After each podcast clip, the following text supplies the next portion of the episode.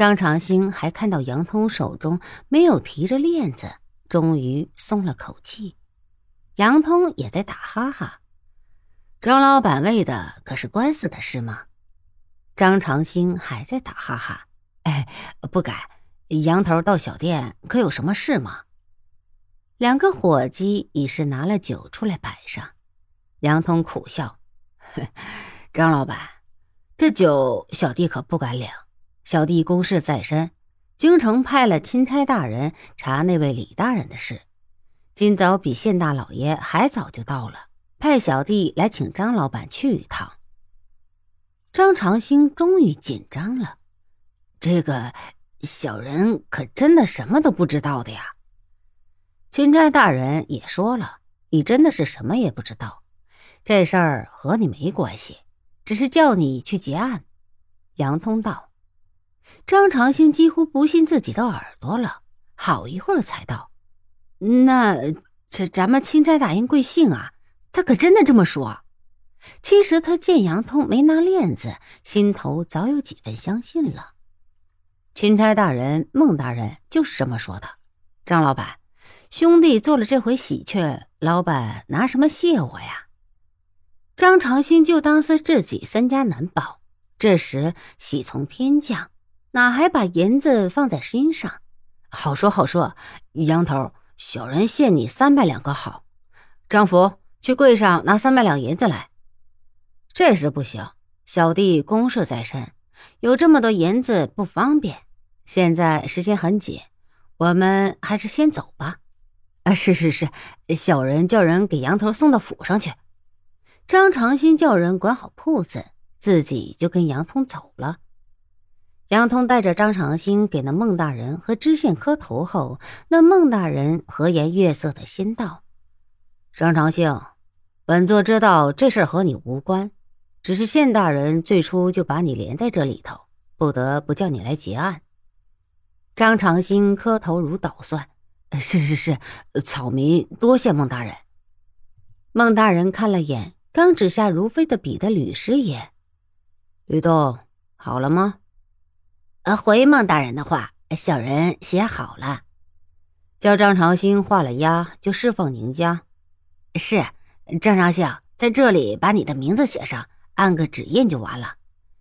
小人，小人，他倒不知道说什么好了。没有人想得到，他居然这么便宜的就脱身了。但是没有人敢说话。你回去吧。那孟大人见张长兴画了押，当地实际即发落。张长兴还是没走，他在给那孟大人磕头，磕的一额都是血了，才起身，不住的道谢。走的没影了，他还在说：“青天大人呐。”真是青天大人呐！小人给你立个长生牌坊，早晚一炉香，盼你长命百岁。县官终于忍不住了：“大人，这张长兴那个李大人是到过他那里才出的事呀，到少也得问他一堂才是啊。这样就放他，是不是有点不妥呀？”孟大人笑问：“贵县又为何一直没有捉拿此人？”马静湖忽然明白过来，恨不得狠抽自己的嘴巴。下官糊涂，下官糊涂，下官居然忘了大人这么做必有深意的。下官糊涂。孟大人还是在笑。马大人从来精明，怎会糊涂？本座听说马大人一向断事清正无私，还有一事要向贵县请教呢。县官一时摸不着头脑。大人有何事？这才不愧是老滑头，在这种时候居然还没有被这话给弄晕。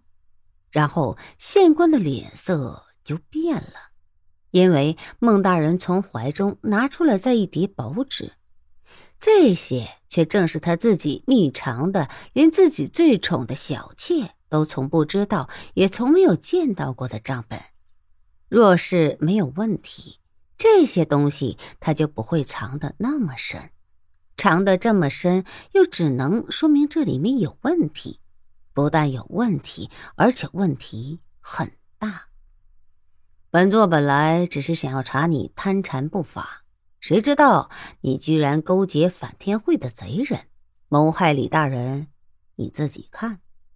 说着，孟大人从一本账中拿出了一封信，信封是开了口的，信封上写着“马镜湖亲戚”。马镜湖呆呆的发呆，从信封中抽出信纸。据京中会众传信，刘瑾已派二品锦衣指挥使孟贤照来查李飞龙死事，特令你于其来时速报，以便应对。看后复禀，知名不惧。甲乙东方木，南方丙丁火。